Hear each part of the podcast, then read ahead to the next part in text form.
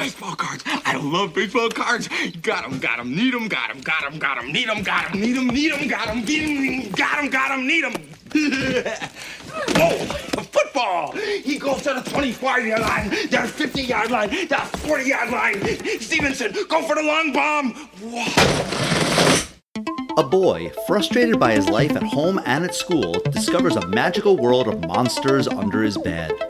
Special guest Samantha Noah joins us to discuss a monster bar mitzvah, what exactly constitutes cheating in pinball, and how to put baseball cards on a wall. Then we find out if 1989's Little Monsters stands the test of time.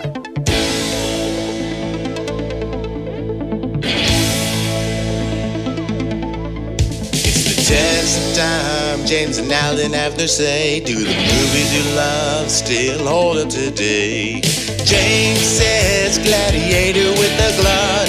Alan says as a father, blah blah. It's the test of time. James and Alan have their say. Do the movies you love still hold up today?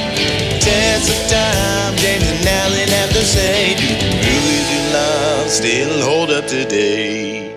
Hello, everyone, and welcome to the Test of Time podcast. I'm James Brief, and joining me as always, whenever we have to talk about Little Monsters movies, is my buddy, my podcast partner, Alan Michael Noah. Well, thank you, but this is the first time we've ever talked about Little Monsters. And we have a very special guest, my sister, Samantha Noah. Hi, Al. Hi, James. Hi, everybody. Welcome back to the show, Sam. Thank you so much for having me. I love this. Well, thank you for being here. It's a very special episode because because you're here, one, you. Uh, because it's also right around your 40th birthday. Oh, sorry. Shh, I'm a lady. Sorry. Does that mean I'm not supposed to tell everyone that you're 40 years old? Stop saying it. Oh, okay. I just figured because you were born in 1981 and now it's 2021 and it's 40 years later. All right, fine. We'll stop talking about it. But I actually think that Little Monsters was the first movie you mentioned to come on the podcast for. And then we decided to do Harold and Kumar Go to White Castle. And then it was like the anniversary of Goodfellas and My Blue Heaven. But I'm pretty sure Little Monsters was the first movie you floated however many years ago. And I have no idea why. I just feel like that was one of those movies that we always watched together. You had already done The Wiz. The mm-hmm. Wizard. The Wizard. Right. Yeah, The Wiz was trash. So we needed to piggyback on a Fred Savage movie. And I figured that it was time we got to Little Monsters. Fred Savage was not a huge movie star. From like this era, it was The Princess Bride, The Wizard, this movie, and was that it? I associate him with the Wonder Years, but course. and now he has a very successful career as a director, but you know, like from 80s and 90s, I don't think he was in a ton of movies. I think he was pretty much known as Kevin Arnold for most of his career. For kids who grew up in the 80s, definitely The Wizard, definitely Little Monsters, and for sure Princess Bride. Yes. Oh, also, I've just pulled up his IMDb, Vice Versa, which was a body swap movie with Judge Reinhold. Yes. If I remember correctly, that was a year that they had like three of those films Yep. together. There Like was Father, like, Like like Father Like Son, 18 again, uh, and this one, vice versa. Vice versa or vice versa? This is just Vice Versa. Oh, okay. I think Is it ever called vice versa? I think some people say vice versa, but it's really vice versa. Okay, so this isn't like a James mispronouncing something wrong. No. It's a lot of people mispronounce it. I think it's a James and many other people mispronouncing it. Got it. Kind of kind of a thing. Um, we were talking before we started recording. We are pretty sure that we did not see this in the movie theater, I don't think so. But we saw it many times as kids. James, had you seen this movie as a kid?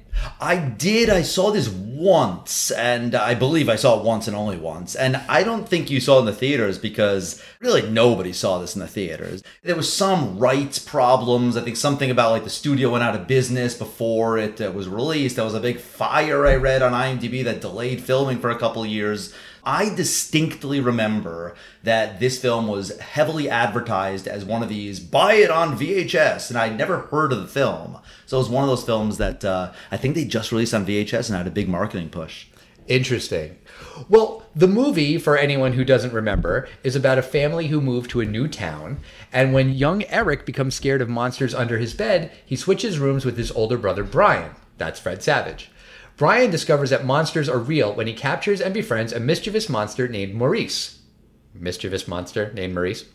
Um, Maurice shows Brian his monster world, which is a kid's paradise with junk food, video games, and no parents or rules. That sounds like my house. It basically sounds like your house. Will Brian embrace the monster life as you have, James? Even if it means he can't be a real kid anymore? You can be a real kid. You can be a you can be a forty something year old kid, have your own apartment with toys, video games, and no bedtime. High five. I mean, Here's to that. and snacks. uh, and you guys don't even have horns. We don't even have horns. and you don't melt in bright light like the monsters in this movie. Okay, so this movie wasn't a hit. It had a tiny budget. It was pretty much just on video. It sort of has like a pretty low budget feel kind of throughout the movie. Um, I mean, low budget, or is it like 80s? Because I feel like the special effects in here, I don't think are really low budget effects. I think they're just like 80s effects. I agree with that. I think that they're very 80s and the music is very 80s. I would think they'd have to have some kind of budget for all of the monsters and the makeup. Yeah, I guess. I don't know that I agree with very 80s because this movie came out in 1989. Back to the Future came out in 1985 and that had better effects. You're talking the greatest, highest budget picture of all time. Yes, Indiana Jones Last Crusade comes out this year. We're in this gray area between the dawn of good CGI. This one is not CGI. These are all just kind of like little animated magic wand sparkles and stuff. It's all very like, almost I'd say like TV special effects, like something you'd see on like Star Trek Next Generation. Yeah, because it's low budget. It doesn't translate as low budget as it is, I guess. And you know, the, the film is directed by a gentleman named Richard Greenberg, who actually has a really big career as uh, a special effects visual uh, supervisor guy. He's worked on a lot of big films, but this is one of the only films he's ever directed. And the opening shot, interestingly, it starts with uh, the moving van, and there's these two boys who you can tell are not very happy being uh, in the new town. Moving vans, moving stuff in. But the opening shot is in black and white. It, it's very weird. And then just quickly morphs into color. I interpreted that as a profound statement on the brothers' sadness of moving to a new town and their uh, forlorn. I don't know. Yeah, I'm just. I kind of got that too, though. I mean, it's taking itself more seriously than it needs to for what the movie is. But yeah, they're all sad and it's all poignant and black and white. And oh my God, we're a family in this new town. And then all of a sudden it's colorful, and that's when the movie starts. right. And the two brothers in this movie, Brian and Eric. Are real life brothers. It's not just Fred Savage who's the star. His little brother is Ben Savage, primarily known to people, I assume, uh, not from this movie, but uh, from his role on Boy Meets World. Right, and Girl Meets World.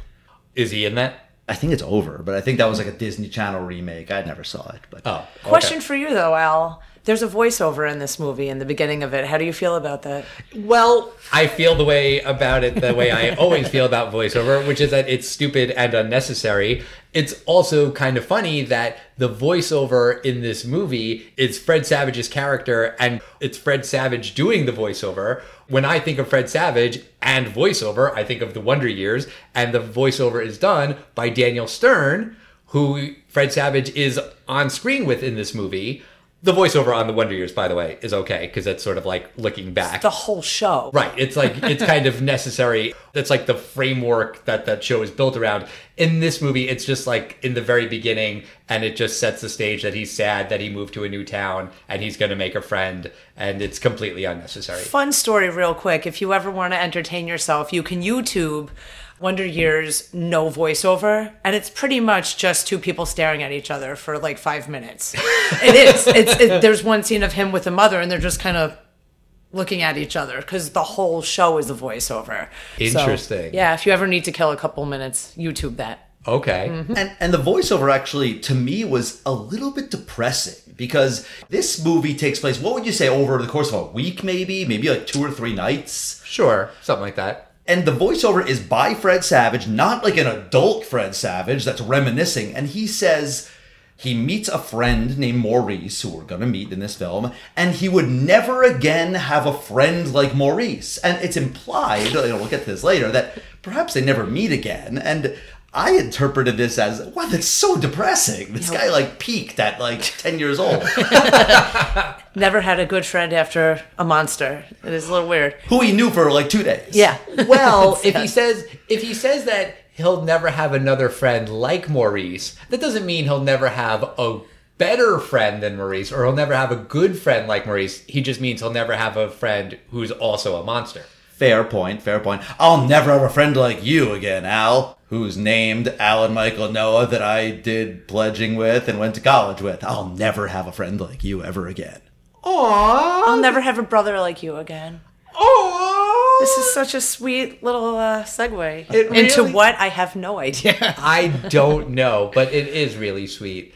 Um, and like, there's all of these things that are happening around the house that Brian is getting blamed for. The dad, Daniel Stern's character, backs over the bike and he blames Brian. And there's ice cream in the pantry that's melted and falls down and gets all over his shirt. And he blames Brian. And Brian is saying, It wasn't me, dad. I didn't do it.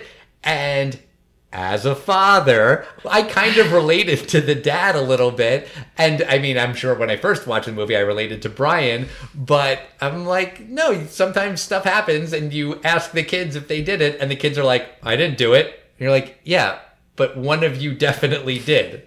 And I like when uh, Brian is like, okay, okay, dad, that other stuff I said I didn't do, I, I did. Okay, fine, fine. But I really didn't do this. And he gets like majorly punished. And that dad gives out groundings really easily. He's and like, stern. yeah, Daniel Stern. Uh, two weeks of grounding for putting ice cream in the cabinet. I feel like the mom is the good cop to Daniel Stern's kind of like bad cop, but the mom, I don't know. To me, she was kind of like the William Zabka ish. Not that she had that bully role, but she definitely had like an 80s mark. She was Rachel Phelps in Major League, which was a big deal. She was Auntie Yes. Vera in Secret of My Success. She was in a bunch of stuff. I think she was probably the nicest in this one because she was a biatch in uh, Major League. Right. Um, but yeah, she was pretty good in this, and she's kind of the one to calm everybody down because I personally think the father is just way too much. Yeah, he's he's definitely on edge, but also like his marriage is imploding, which we'll talk about a little bit later on. But yes, I mean he is he's very harsh on the kids. And Brian isn't making friends at school. Uh, he gets into a fight with this kid Ronnie, who's a big bully. And Did you uh, recognize who Ronnie was, by the way? I knew that he looked familiar. He's Buzz. He's Buzz. I saw it on IMDb. I, right away, I didn't get it, but yeah, he's Buzz from uh, Home Alone and Home Alone Two: colon Lost in New York. with Daniel Stern. So there's a lot of six degrees because you have the whole Daniel Stern and Fred Savage thing, and then you have Buzz, who's in Home Alone with Daniel Stern, who of course is one of the uh, Wet Bandits. So yeah, it's kind of interesting to see him. and the Sticky Bandit And this, oh, that's right. in Home Alone Two. that's true. And uh, Kirsten, she is, I guess, the the brainy, uh, good student, and we meet her in class, and she's working on her science experiment. I thought it was cool that she was using, very 80s that she was using it, a Polaroid camera. But all I kept thinking is, wow, that is so expensive what she's doing. Because Polaroid film, they, they brought it back, and it's like 20 bucks for like six or seven pictures. Wow. I did notice that Brian grabs her camera and takes a selfie. He Like- does take a selfie. And that's like before anyone used the word selfie. But like he grabs the Polaroid camera, aims it at himself, and then takes a picture. And then later, it, like she has that picture on her nightstand, and that's how he knows that she likes him. But like, yeah, that's a that's a selfie before selfies were a thing. 1989. That's a big deal. Yeah, he's cutting edge. But the little brother, uh, Ben Savage, he starts screaming one night. He's scared that there's monsters under the bed. You know, your typical little, your parents come in, there's nothing there. So the next day, Brian's kind of teasing his little brother and, and his little brother's friend. Like, oh, you guys are scared of monsters. So The Eric friend's said- Toad. He's so cute. I'm sorry, but that kid Toad is just such a cute kid. His name is Todd, and they call him Toad. Yeah, it's a nickname. Okay. because they're like seven, eight years old. But what's interesting actually is that Eric made a friend so quickly, Yeah, that's true. right? They both just moved there, and Brian's having a real problem, and Eric has Toad. That's true. That's a good point.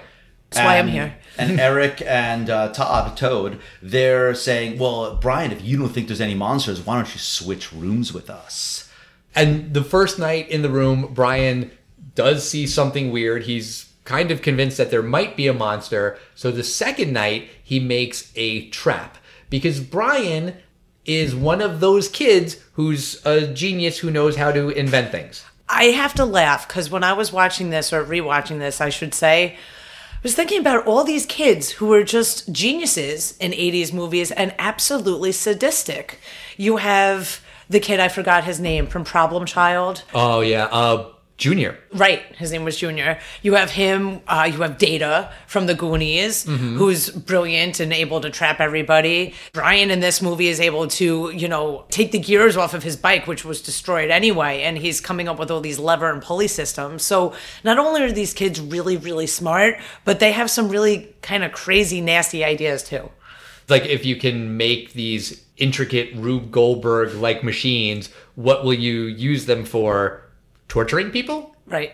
But the joke with Brian is that he's having a real problem with his science project.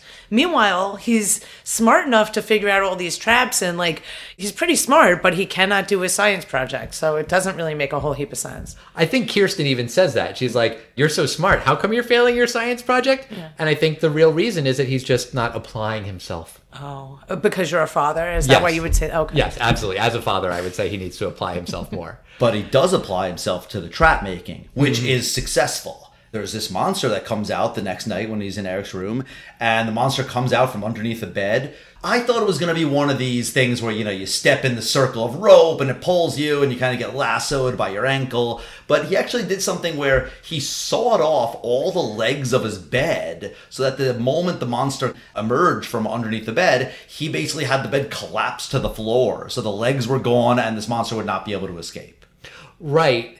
And the monster is played by Howie Mandel. Ugh. Why the ugh? I think everybody at this table knows why the ugh. Because he also voiced Gizmo Yeah. in Gremlins and Correct. Gremlins 2, colon the new batch.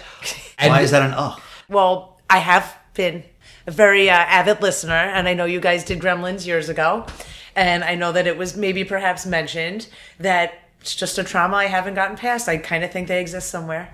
I think Gremlins are kind of real. So the fact that there's a correlation with Howie Mandel, I'm not really into it. Maybe he should go wash his hands or something, right? Isn't he like super OCD?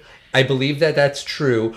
Now that you're about to turn 40, what you mentioned it before. You told me to mention it said it. more often. um, do you think that now you'll stop believing in gremlins or stop being afraid of gremlins as a 40 year old woman? whatever. I don't know that I would say I'm afraid of them as much as you enabled the long-standing fear. So you did this, but it's fine. I do have a question though about Maurice. Yes. What's with the leather vest? That's a very good question because he says that he's 11 years old, but that he's been a monster for 200 years. It's implied slash stated later in the movie that the monsters are kids who were trapped in this monster world. So I guess we can assume that 200 years ago, Maurice was an 11 year old and he's just been frozen as an 11 year old for all this time. But at what point did he pick up the leather jacket? Why would he have picked up the leather jacket? I'm jacket? guessing he joined a biker gang. Maybe he's he was uh, Sam Crow from Sons of Anarchy. I'm not sure, but he is walking around in a leather vest. And they're in Boston though, so Got it is kind of cold. Okay, it's chilly. Um, just one other thing going back to Gremlins, and then I will let it go. In this movie, Maurice and all of the monsters, they like melt into clothes if you shine bright light on them. I noticed that. And, you know, the gremlins, you can't shine bright light on them either. So I don't know what that means, but just Howie Mandel voices characters that don't like bright light, I guess.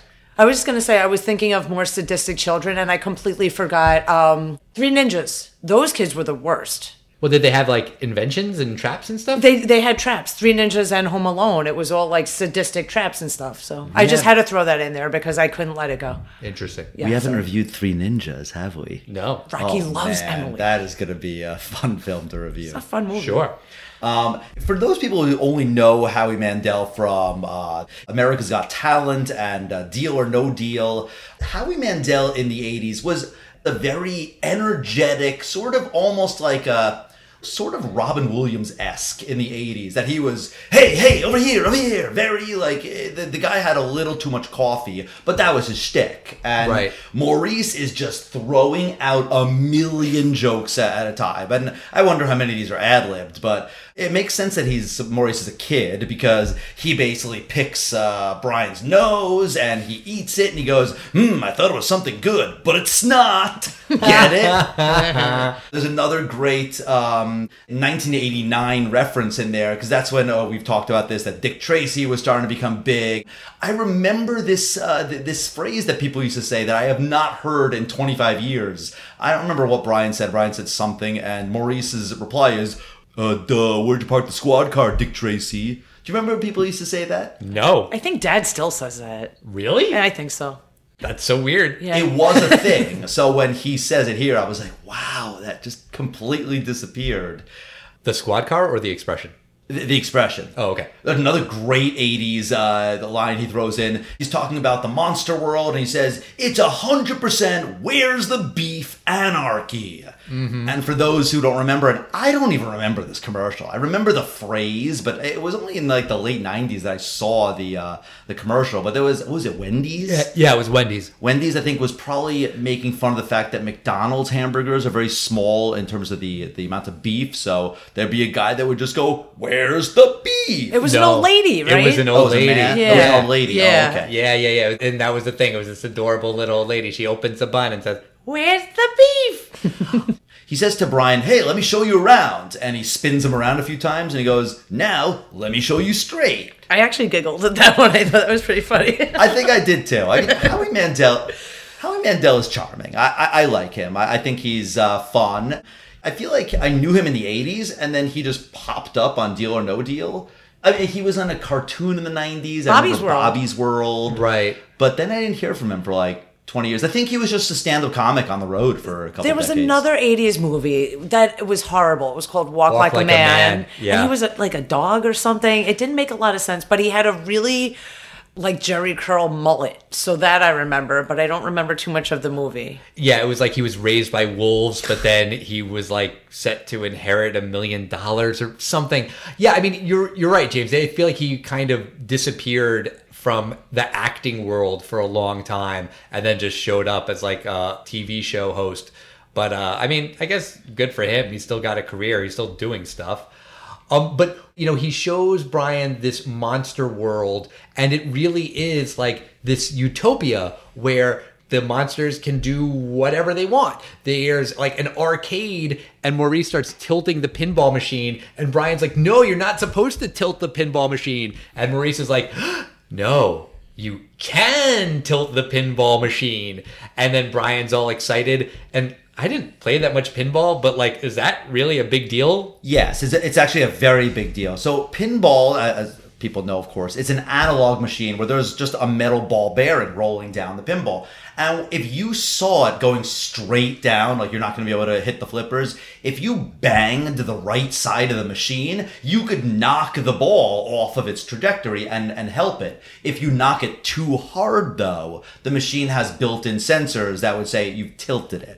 Like basically, you could lift up the machine and never let it fall down into the flippers. So it's like cheating then, basically. Well, it's it, it's a, is it cheating? I don't know because there is a degree that they allow you where the tilt will be registered. So theoretically, isn't under that amount legal? I think it's cheating. It sounds like cheating to me too. To me, it it just seemed like not the coolest thing there. Like the cool thing is that you're in an arcade with unlimited video games and you can do whatever you want. Not that you could tilt the pinball machine. But there is also like this room with as much junk food as you want and you can eat whatever you want and there's no parents and there's no teachers and there's no adults telling you no no no you can't do it.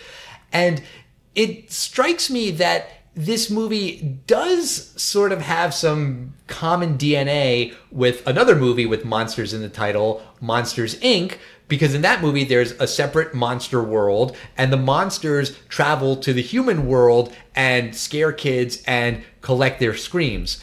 The only thing is is that in this movie the monsters travel to the human world and like play pranks on kids, Get them in trouble. get them in trouble, but there's not really like a reason for it. yeah, it's just what they do. But like, why though? I would be surprised if the people that uh, wrote and created Monsters Inc. had never seen this film, just because there's, there's a lot of little similarities. That I you noticed could that al- too. Yeah. you could watch this film and almost go, "Why are the monsters doing this?" I can write a film where it's a similar premise, but there's a reason they're scaring them. Yeah. In this movie, they come from under the bed. In Monsters Inc., they go through the closet door. And there's a big chase at the end. They're running around. I feel like the structure of the film is similar, but should the producers of Monsters Inc. be sued by the producers of Little Monsters? There's probably enough differences. Probably. I mean, it's just kind of like the basic storyline is okay, we're going to take these innocent kids and we're going to have monsters scare the crap out of them. Right. Yeah, I don't think there's anything stolen. I mean, the idea of monsters under the bed, and how about if those monsters were real? Yeah. But I do like the pranks they do. They're all innocent pranks. They go in, they put peanut butter on the phone receiver, they put uh, saran wrap on the toilet bowl, and, you know, these are all little, like, 11 year old kid pranks. Yeah, the, the peanut butter on the telephone receiver struck me as one that doesn't stand the test of time. Well, I guess- Allergies. well, because of allergies, yeah, but also just because, you know, phone receivers. Oh, duh. I, I mean, I like the way you went with it too. Um, also, they like they scratch a record. Yeah. You know, like that doesn't really stand the test of time. But you don't mess with the vinyl, man. I mean, seriously. Although, actually, now I mean, vinyl is still uh, in vogue, and you know, Yeah. it's a it's a collector's item now. Which is why you wouldn't want to scratch it. That's true. Duh, That's true. Dick Tracy. Uh huh. And then uh, Brian, he actually he started to really get into this. He's having fun, and then he asked to make a special request. He wants to know, can I go to anyone's house in the world here? And then Maurice is like, yeah. So they decide to go to the bully's house, uh, the guy who plays Buzz. And Maurice goes into the refrigerator and they find his lunch for the next day. It's a tuna fish sandwich and apple juice. But that's not what the bully's gonna eat the next day. So Maurice goes ahead and uh, kind of whips it out and pees in the bottle of apple juice. And when he's done, and this also got a chuckle from me, he said, "Ooh," he said he's gonna be pissed.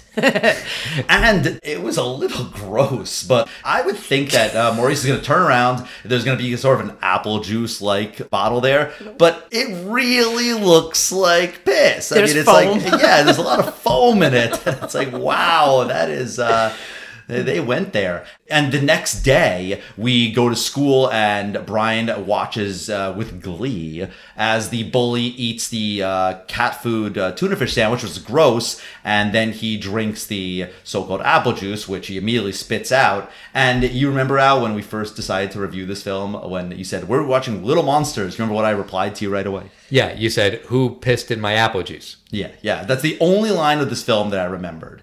Except as I watched it, I feel like I kind of remembered a little more. But I I was very happy when that bully got his comeuppance. That that's a very '80s thing.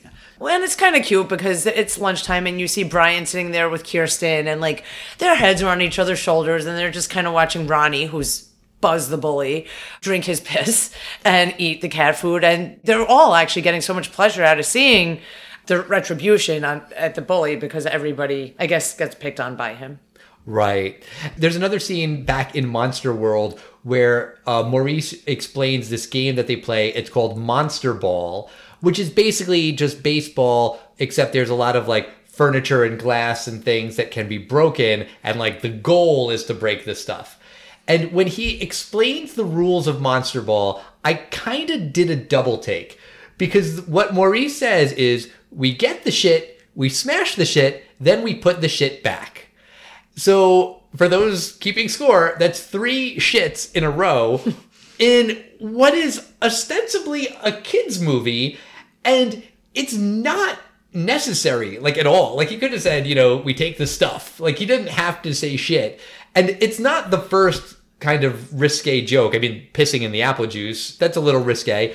Also, the first time Maurice brings Brian to the monster world, he introduces him to like this other monster who's a girl monster, and she looks at Brian and says, "Nice ass," and um, Which might be even weirder because that might be Fred Savage's sister. Because Fred Savage's sister, Kala Savage, is one of the girl little monsters. I don't think it's that one though. Not that one. Okay, good. I'm I'm hoping not. I'm just going to assume that it's not. You know what? I'm declaring that it's not. Do you tell your sister she has a nice ass? No, uh, Al, have you ever told your sister she has a nice ass? No. Um, It's really rude. sorry. Um, but like, but like, who is this movie for? Is it Right. for ten year olds? Maybe like thirteen year olds who know the word shit and it's okay. They say it a lot in this movie. It's PG. It's not PG thirteen. back then you could throw a couple curses in there. It's not like there's, you know, violent gore or nudity. It's uh although yeah, you can actually have some nudity in 80s films too and not be rated R. So I think the MPAA was just quite different back then. That's true. Uh, but not only is there this bully at the school uh, who drank the piss and ate the cat food, there's a monster bully. His name is Snick, and he works for someone named Boy.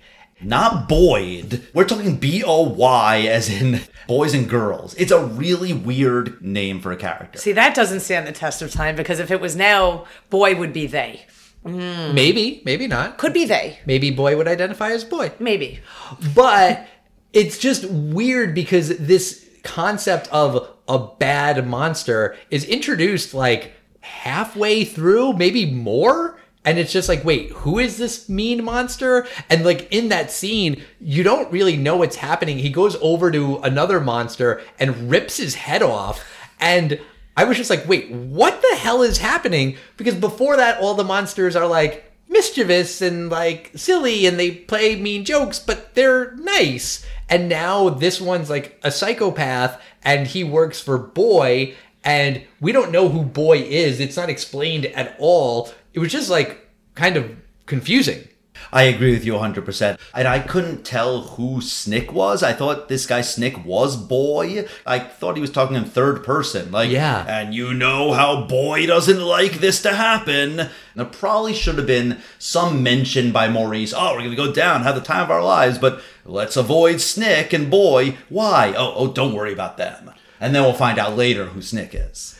I definitely got the sense that Snick and Boy were a late addition to this movie. Or they were they had a bigger role in the film that was later cut. That Th- makes sense. There's something missing here. They, they needed somebody to be like the bad guy, I guess, because the monsters, they were obnoxious, but they weren't bad. So I guess they had to put somebody in, in charge. But yeah, maybe that was an editing thing. Maybe we should see if there was like an uncut version of Little Monsters with the, the backstory, The director's Backstory. cut. the director's cut of Little Monsters. I bet if there is such a director's cut, we would get more information about the parents' divorce. Yeah. There's some lines of dialogue there that are strange. Not for children. Brian and Eric's parents are Glenn and Holly Stevenson, and I kind of hate myself for knowing that, but whatever. I, it is what it is. But when they're arguing, Glenn says, All you want from me is my paycheck. And her response is, That's not all I want. That's all I get, mister. I've got a headache. All right. Maybe we didn't get that when we were eight, nine, ten years old, but it kind of seems like a little bit of a sexual avoidance. Um, yeah. And also, you kind of have to wonder about the whole point, right? They moved to a new house despite having marital problems. Like, why would you pick up and move your family to a new place if you're having issues? Maybe they thought it would be a fresh start with the new house and whatever. I'm not Yeah. sure. Um, I would go with that. Okay. And it was his dream to have a fixer upper house, and then he doesn't really fix up the house, and she's doing all the work. So Right. maybe he thought that he would love it, but then once they got there, he hated it. So I could kind of see that, but it is weird. And then, you know, they tell the kids that they're separating, and Brian's like, Oh, you're getting a divorce. And he says, No, it's just a trial separation. And uh, Brian's like, Oh, so you're doing the thing that people do before they get divorced. Great. And I was sort of expecting that at the end of the movie, it was going to be like, no, no, we changed our mind. We're not getting a divorce. And I'll give the movie credit that that doesn't happen. But it is just like a weird plot point that I don't know. I don't really think it adds anything to the movie. Absolutely not. The fixer upper house doesn't add anything either. I kind of feel like they just found some like abandoned house to film this in, and they were like, "Oh, let's just go to fixer upper." Because it's weird. Like even the boys' bedrooms are like unpainted with like baseball cards thumbtacked to the wall as decorations. Even in 1989, a 10-year-old boy would know you do not thumbtack your baseball cards to the wall. How should you attach them to the wall? If you had to attach them to the wall, you put them in one of those clear plastic uh, sleeves and you uh, thumbtack the clear sleeve. Oh, okay. What did you do with all your baseball cards, Al? Because you were such a athletic child. Uh, first off, being athletic and and collecting baseball cards have nothing to do with each other. But I was not athletic and I did not collect baseball cards. Also, shut up. also, don't you turn forty? Shut up. You already did. I will never be as old as you. Valid point. Hmm. I love when you come on the show and we just have like brother sister squabbles. It's so fun. All right, enough out of you.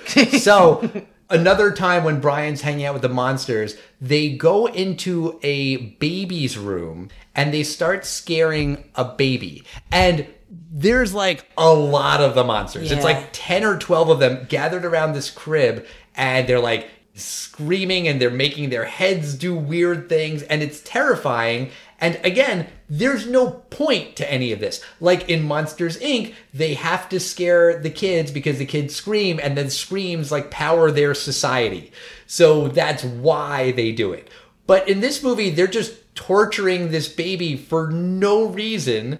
And Brian says, No, you shouldn't do this. He This says is it's wrong." cruel. Yeah. Right. And he's right. It is Yeah. cruel. And he runs out of the room. In doing so, he opens the hallway door, which lets the light in and all the monsters turn into clothes. But then he like runs out of the house and it just so happens to be in his neighborhood, which is convenient because we see in the monster world that there are stairs that go everywhere and they have some throwaway line that distance and time don't work the same down here. So, you know, Cleveland is right over there and New York's over here and it's not that far in the monster world. But they also travel to Brian's hometown because they get the bully and stuff. So Brian didn't know that he could leave that house and be close to his own house. He could have been like on the other side of the country That's for all fair. he knew. I was thinking the same thing. Like if he's leaving by the wrong method, he should go back in the monster world. But Right. speaking of being in the monster world, Brian has been spending uh, a little too much time in the monster world. And it turns out, like you mentioned before, that all the monsters are really children that have been trapped there at some point. And Brian, he gets out of the monster world like just in time so that he won't be trapped. However, he retains some residual monster abilities. And that guy, Todd, uh, Toad, he shines a flashlight on Brian and his arm disappears. Right. So Brian basically decides he's not going to go into Monster World anymore, but Boy or Snick, Boy and Snick, whatever. It doesn't even matter. It It, does doesn't nothing matter. for the movie. Right. They decide they want Brian, so they kidnap Eric. And Brian recruits his friends to help, and they go into the supply closet that Kirsten had the key for in the beginning of the movie because she's really into science and therefore has a key to the school's supply closet. Okay, Maybe sure. she's like a helper or something. Who the hell knows? Sure. so they get all of these lights. They aim them everywhere when they first get to Monster World, which you would think they really should save their battery power for when they confront Snick and Boy. And Right. also, most of the monsters are nice. Like they go down into the monster world and just start like killing everyone. Well, not really killing them, just hurting them, just temporarily turning them into clothes. Okay, fine. But you're right. It is kind of cruel. Brian finally confronts Boy, and Boy says that he'll let Eric go, he'll let the friends go. He only wants Brian to stay. And Brian says no, and he's like, You better let my brother go. I'm gonna count to 10. And meanwhile, Boy is like literally throwing daggers at Eric's head, and Brian's like very slowly counting to 10 while holding massive lights. Like, aim the light at the bad guy. He's not giving you your brother. Right. It is a weird uh, showdown. And finally, uh, he does exactly what you say. He does shine the light, and Boy's face kind of melts off, and, and they're they're injured, but they're still unable to rescue Eric here. Right.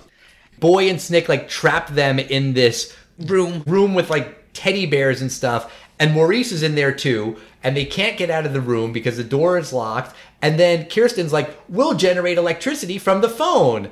And you're like, "Wait, what?" And then there's like an old phone there, and she's smart, so she knows how to like create electricity With and the create pencils, the rubbing the pencils together. It's super old school. it's old school and it's random. Where did this phone come from? And she's like, oh, we'll just use this phone to generate light. And you're like, mm-hmm. wait, there's a phone? Why is there a phone? Those kind of phones, the analog phones, have no power.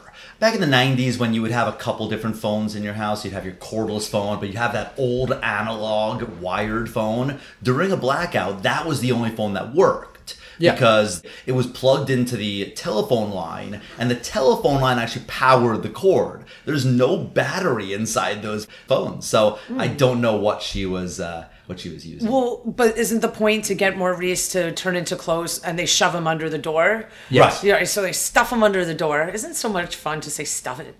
shove it. I like shove, but either way, they stuff him under the door, and then he becomes, I guess, back to his like able-bodied monster self on the other side of the door. He opens it up and he lets everybody out. Right. And then they go back to the supply closet. They get more lights. They get the bully to join them too. For some reason, No reason. which has no payoff. Right, exactly. And then they go back to the same room, but this time they have more lights and they stand there and confront Boy and Snick, who just stand where they're standing, and they're like, You better let Eric go. And they say no. And then they turn on all the lights, and then they kind of kill Boy and kind of kill Snick, although he puts himself back together. But again, it's like the same exact thing. It happens twice. There's no confrontation. Like Boy and Snick are literally just standing there doing nothing and they know what the kids are going to do that they're going to turn on all these lights. They stand there, allow it to happen and then Boy dies. It's really anticlimactic. Yeah, and then uh, Snick sort of comes back. It's sort of like a Terminator 2 kind of thing when the T 1000 is destroyed and the liquid nitrogen, but just slowly melts back together. It's actually, I think it's kind of similar to that. And Yeah. Snick kind of reforms and he's going to do something to the boys, but then Maurice comes and sort of like a, I guess, like a Looney Tunes esque where you can just go off screen and get any equipment you want. He has like an Acme uh, flamethrower there.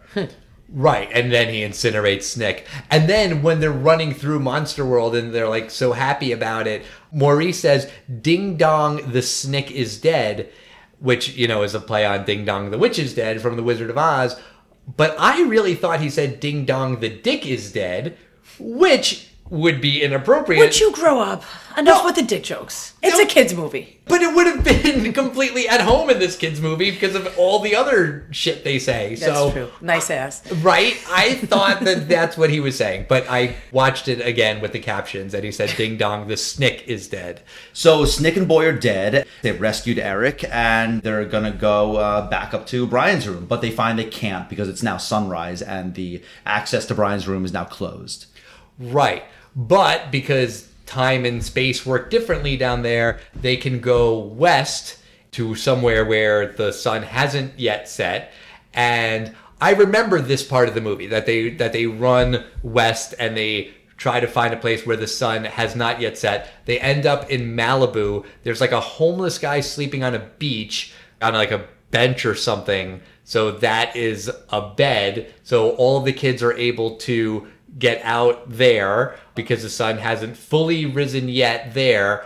But once all the other kids are gone, Maurice and Brian have their big tearful goodbye. Which I do not understand. You know, there could very well be a reason why Brian can't come back, but there's no explanation given There's about no why reason. he doesn't come. This is your Peter Pan moment of like, Brian, you know, this is a place for little kids and you, you're be a big boy and something, something, something. I can never see you again. You know, E.T., your greatest friend, that you're a kid, I'll never see you again. But it's just not explained at all. E.T. was going back to whatever planet he was from, so that would maybe make a little bit more sense.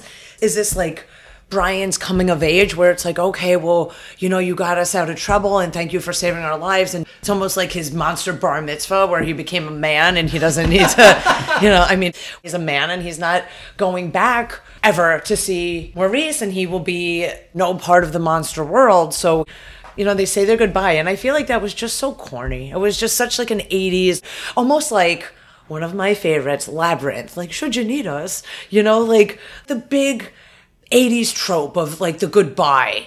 This was not clearly explained at all. But Right. it would have been fine to do it. I feel like it should have been something like, in order to save Eric, he's gonna have to give up the key to get back in here, or Right. something he's gonna have to do. It's it's so obvious, but they don't say it at all. Right. And if it's gonna be older kids can't come back, why doesn't Eric and Todd come back? It's missing something here. Yeah, and it is a big problem because by not explaining it, then you don't need to have this goodbye. And there's absolutely no reason why Maurice can't visit Brian, you know, the next night or two nights later or whatever.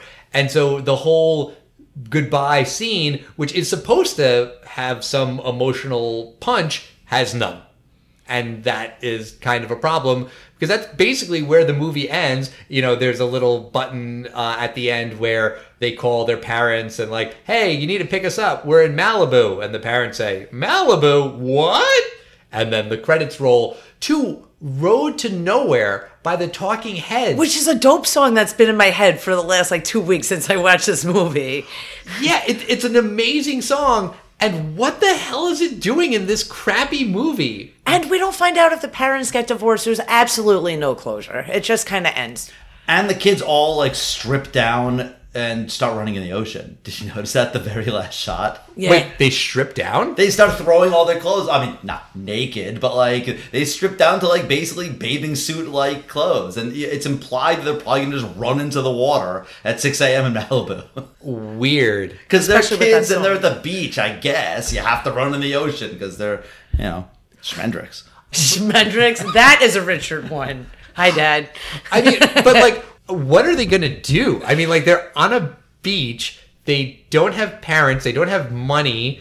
It's not like oh, they can just like rent a car and go to In and Out Burger while they wait for their parents to fly out. Like, what the hell are they gonna do? Yeah, there's no there's no end to this movie at all. It just kind of ends. And again, great song. Yes, it was just surprising hearing that song. Like, I wouldn't have expected the Talking Heads to have licensed their music for this movie.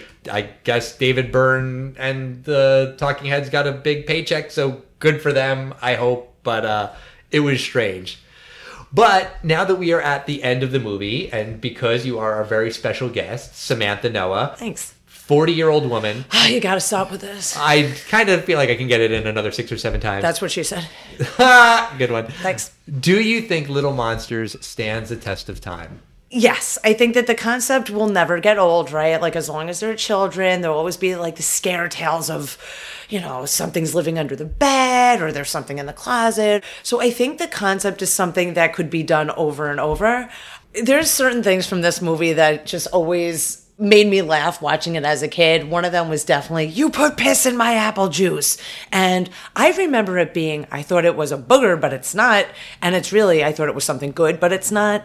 But I will still laugh at uh, the joke about the mom wearing an over the shoulder boulder holder because it rhymes and because it's a boob joke. So there you go. Well, is it a boob joke or a bra joke? Well, to a little kid, boobs go in bras, so there it is. Very, very fair. Good point. I think there's pieces of it that just don't fit. Like at the end of the movie, they end up calling their parents from a payphone. So obviously that doesn't stand up. Um, some of the things with the school, first of all, I will say that the bus driver was an angry black woman. I don't know that that would fly anymore. That was something I noticed. She was really angry at her kids. She was all pissed off about driving the bus. Then when they get to school and Ronnie the bully and Brian get into their fight, the way the principal manhandles Brian absolutely wouldn't fly. I mean, he had hands on him. He was smushing his face and grabbing him by the collar. And I don't think that would fly at all now because all the kids would have their cell phones out and be recording it anyway. Right. But at the end of the day, I think that the movie does stand the test of time. I wish it had a little bit more story to it, more of an ending perhaps. We need closure about the parents. Are they getting divorced? Will we ever see Maurice again? But I think the overall concept does not change. And I think that, yeah, the plot does stand the test of time. There's just little things that wouldn't hold up anymore. But overall, the movie, sure. All right, we got one Noah down. Uh, that's one yes. Let's see if the Noahs have the same opinion on this film. Alan Noah, what do you think of this film? Does Little Monster stand the test of time? No, it does not. I mean, come on, Sam. What are you crazy? Yes. um, maybe, maybe just turning forty has uh, affected your brain or something. That is not what has affected my brain. Oh, okay. Well, um, there are some dated references. At one point, uh, I think Maurice says, You can stay up late and watch Letterman if you want. There's a couple little things like that. The problem with this movie is really the plot doesn't make any sense. Like the villain is, you know, shoehorned in there. The universe has zero logic to it. The emotional development, quote unquote, is non existent. Brian kind of grows maybe because he decides he doesn't want to live in this kid's paradise. He wants to live in the real world. But why? I mean, his parents are getting a divorce and he doesn't have any friends. Is it because he's made friends with Kirsten and the bully and he's decided that he's going to tough it out? Okay, but then show us that. They just don't show any of like those story beats. The comedy is kind of funny in some points, but it's not great. And like the tone of the movie is all over the place. And it's okay to have a kids movie that's a little scary. It's okay to have a movie that has stuff for children, but also some jokes that the adults are going to get and the kids aren't going to get. But this movie really doesn't do that balance well. It does not toe that line. And by having Maurice say shit, shit, shit, shit, shit all the time, it's like, wait, wait, who is this movie for? It just doesn't work. And no, it does not stand the test of time. But see, I don't think you answered the question. I think you went off about what you don't like about it. I think the question is, does it stand the test of time? For me to say it does is just because it's a simple concept. So it's nothing that they couldn't remake now. They could totally remake this movie now with a bigger budget and better actors and maybe more of a plot.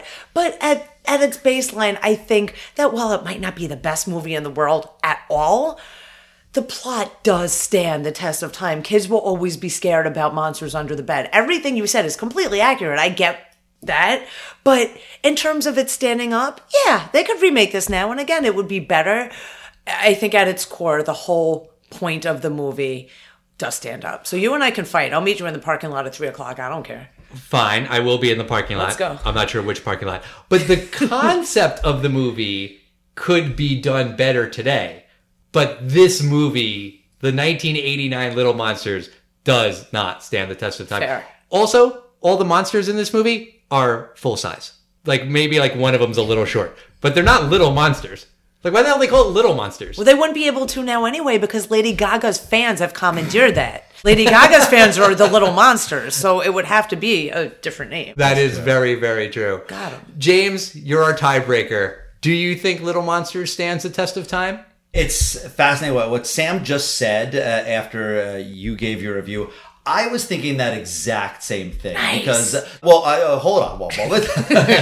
there's there's a couple things I agree with both and disagree with you guys on. Um, one thing actually, uh, Sam, you said uh, you said they should have better actors. I think the casting is perfectly fine. I think Howie Mandel's actually very funny in this film, and I think uh, other people would not be as funny. Surprisingly, Ben Savage, I think he's a pretty good actor. Actually, I, I, I liked him in this film.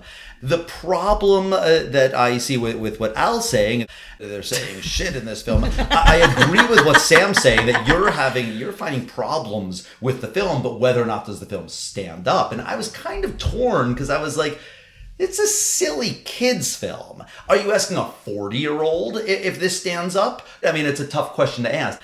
Is Little Monsters a movie that stands up, or is it a movie that I want to watch again? I will agree with Al, though. The problem with this film is that there's problems in it. The, the, the movie itself Is is missing stuff. I actually was surprised how much I kind of was charmed by this film. You know, here's the thing. If we showed this to 10, 10 year olds, or let- let's let's make it a little lower, 10, 8 year olds, I'll bet you there'd be consensus that the, the majority, not all of them, the majority of them like this film. And, and I'm I'm curious if you watched it with your kids, if they liked it out. Oh, do you have kids, Al? I do, as a father, I do. But I'm gonna say that the movie, the movie 1989's Little Monsters doesn't stand the test of time, unfortunately. But I also agree with you, Sam. It's very remakeable. Monsters Inc. did take some of the concepts of it, and when a movie studio goes out of business, like getting the rights to this film is probably it, it probably belongs to like 30 different producers and no one's ever going to pay the money to 30 people to make this again. But it's a cute film. It is. And I might have liked it at, at eight and an eight year old might like it today, but no, for me, it does not stand up as, as a good film today. Right. I did watch this movie with my daughter. My son was out with some friends. I think he would like it. My daughter really liked it. She's seven and three quarters, and she wasn't scared. I thought that maybe she was going to be a little freaked out by Boy uh, or, you know, some of the weird things that happened. But she wasn't. She didn't think it was scary at all. She laughed a couple times. She thought it was like super gross when he peed in the apple juice and, you know, and she laughed at it. So I do think that some kids will like it today, but um, yeah, I still just think overall everything you said, James. Like, there's just stuff that needs to be fixed for this movie to be a timeless classic. It is not a timeless classic. We can all agree on that. It is definitely not. But if we had a fourth uh, podcast person here, uh, a third member of your family, uh, your your daughter, I'll bet it would be a two to two vote. Yep. It might be, but she's in bed, so we're not going to ask her. I'm not waking her up just for that. I'll go do it. No, she'll be so cranky in the morning. But Sam, thank you for coming back on the show. Yay! Thanks, guys. It was great having you on for the fourth time. If you want to be a member of the Five Timer Club, which I know you do, Do I want a sweatshirt? well, then you'll have to come on for another movie. I think I know what your fifth movie's going to be, right? I think you do too. We've discussed it. Why don't you tell our listeners? I think that uh, Courtney and I need to partner up with you guys and work on uh, The Devil Wears Prada. I did see that movie with Courtney, I think in the theater when it first came out, and have seen it exactly zero times since. Uh, But Really? sh- yeah, listen, you guys are Noah's, so, you know, we'll make it happen. But thank you for coming on. It was great having you on, as always. But we should note that this will be your last podcast Shut up. appearance as Shut a up. person in your 30s, because from now so on, predictable. I couldn't resist. That's why I'm mom and dad's favorite. But even when you're 40, you're still my little sister. Yay! Here I am. Still kick the crap out of you though. Yeah, right. Uh, you probably could. That's going to do it for us this week. Come back next week when we talk about Chariots of Fire. The 2020 Summer Olympics are going on, even though it's 2021. This movie is about what happened at the 1924 Olympics. It makes sense. It's a good theme. So stay tuned for that episode. As always, we want to hear from you, so don't forget to write to us at Test of Time Pod on Facebook, Twitter, and Instagram. Go to our website, testoftimepod.com. Check out all the places you can listen to us on. Check out some of our merch. Find all of our back episodes. Find the back episodes that Sam was on. And we'll see you next time, everybody. Bye.